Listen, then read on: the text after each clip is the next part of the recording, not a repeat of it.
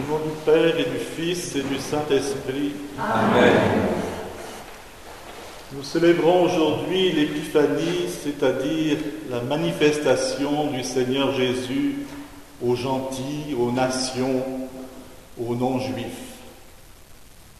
À Noël, nous avons célébré sa naissance et sa manifestation à Israël à travers les bergers. Il n'y a que deux évangélistes qui racontent la naissance du Sauveur.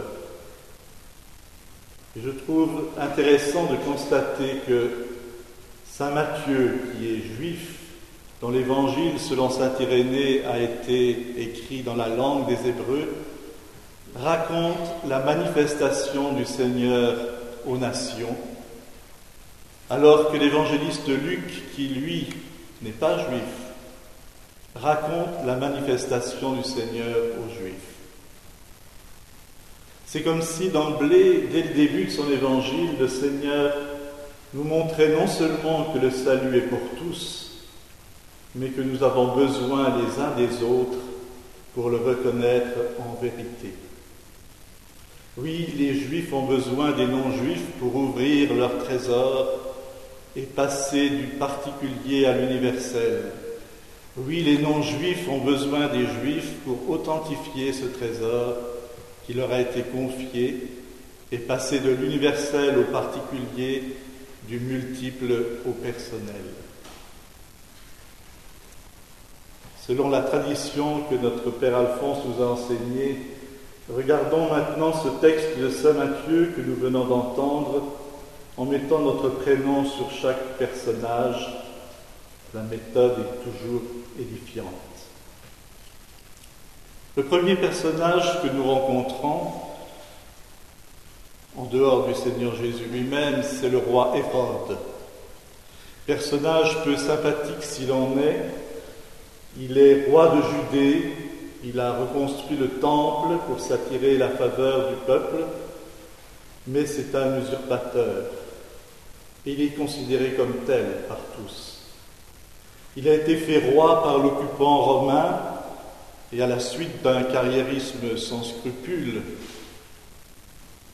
Lui qui était fils d'un majordome, un iduméen par son père, un quasi-étranger pour Israël, il n'hésitera pas à exterminer la dynastie juive au pouvoir pour collaborer avec les Romains et prendre sa place. C'est aussi un bâtisseur de cité hellénistique, et donc un collecteur d'impôts impitoyable. C'est le pourvoyeur d'une culture gréco-romaine qui ne respecte pas la tradition du peuple. Il est donc haï par ce peuple, par ceux qui l'entourent, par ceux qui le servent. C'est un homme qui a peur, peur de perdre son pouvoir, peur d'être assassiné, qui s'entoure de protection, de garde du corps, de forteresse, qui vit dans l'angoisse perpétuelle. N'est-ce pas là un beau portrait de notre ego, de notre petit moi? Usurpateur incessant de la vraie vie, serviteur de valeurs étrangères et qui nous éloigne de Dieu, souvent sans scrupules, angoissé, ne connaissant que son propre intérêt. Second personnage que le texte nous propose, les mages. Dans l'histoire, on ne sait pas très bien ce qu'ils sont. C'est une référence à des gens qui viennent de loin, de Perse. Pour les gréco-romains, c'est un autre monde, des hommes d'un monde lointain, mais qui connaissent la sagesse primordiale. Sont-ils prêtres, astrologues, voyants? Peut-être. Des contemplatifs sans aucun doute. Ce qui est important ici, c'est qu'il voit l'étoile à son lever, c'est-à-dire à son principe, à son commencement, et qu'il se mette en route, qu'il suive son étoile.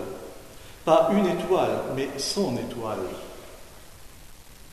Soulignons qu'il cherche, qu'il se renseigne, qu'il se fatigue, pour venir se prosterner devant lui devant celui qu'ils ne connaissent pas, mais dont ils savent, avant de l'avoir vu, que c'est un roi qui vient de naître.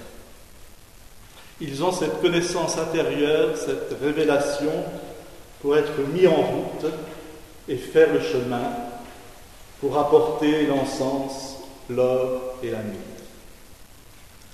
L'encens, c'est une résine précieuse que l'on offre qu'au Dieu, que l'on offre qu'à Dieu. Et je veux voir dans ce mage qui apporte l'encens cette fine pointe de notre âme qui nous permet d'entrer en contact avec Dieu, ce que nous appelons aussi l'esprit, avec un petit e, et qui a capacité de dialoguer, de rencontrer l'esprit avec un grand E. Le second mage apporte l'or, c'est le métal précieux, symbole de la royauté, cette royauté qui gouverne les nations, les cultures, l'intelligence, les cités, les rapports entre les hommes. Cette royauté, je voudrais y voir notre âme, notre psyché. Le troisième mage, lui, apporte la myrrhe, parfum traditionnel en Arabie.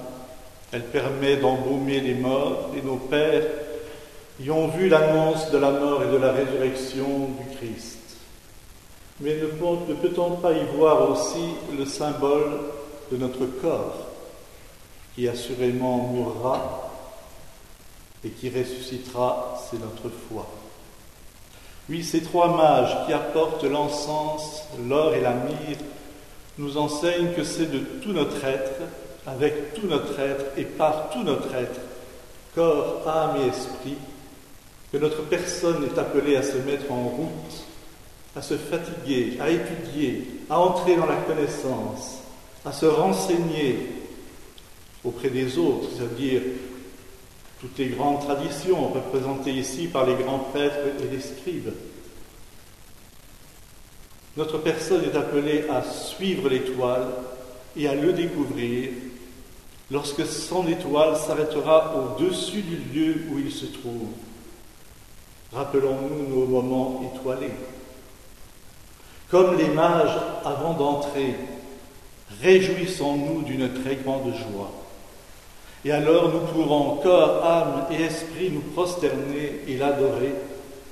Et nous dit le texte, ouvrant leur trésor, il lui offre des présents, de l'or, de l'encens et de la myrrhe. Et oui, nous sommes l'or, nous sommes l'encens, nous sommes la myrrhe, nous sommes les présents qu'il attend de nous. Aussi ouvrons-nous dans la joie, la très grande joie, et donnons-nous totalement à ce roi qui habite notre Bethléem intérieur, notre maison, notre cœur. Je ne veux pas terminer sans relever dans ce texte la présence d'un autre personnage, toujours discret et silencieux, Marie. Le texte nous dit, entrant dans la maison, ils virent l'enfant avec Marie, sa mère. L'évangéliste ne dit rien de plus à son sujet mais elle est là, comme elle le sera tout au long de l'Évangile, silencieuse dans notre cœur, nous présentant l'enfant qu'elle met au monde au fond de nous. Elle est ce silence profond qui enveloppait toute la terre comme l'a chanté le chant d'entrée. Elle est ce silence au fond de nous qui engendre le Verbe, le Sauveur, le Roi de gloire, l'enfant fragile que veut tuer notre Hérode. Et voici le dernier verset du texte. Avertis en songe de ne pas retourner vers Hérode, ce fut par un autre chemin qu'ils retournèrent dans leur pays. Nous sommes prévenus. Il nous faut coûte que coûte éviter de retourner vers Hérode, de redonner à notre ego une place usurpée. Mais il faut que notre âme, notre âme, notre esprit, notre corps, libérés d'Hérode, retourne dans notre pays par un autre chemin que celui qui nous est habituel et qui provoque tant de massacres des innocents en nous-mêmes comme autour de nous. Dès le début des évangiles, à travers le récit de sa naissance et de sa manifestation au monde, Dieu nous propose la métanoïa, le retournement. Oui, dès le début des évangiles, notre chemin spirituel nous est clairement indiqué, à nous de suivre son étoile, à nous de nous réjouir d'une très grande joie, à nous de nous offrir à lui sans réserve, afin qu'il puisse réaliser en nous ce qui lui est agréable. À lui soit la gloire, la puissance et l'honneur au siècle des siècles. Amen.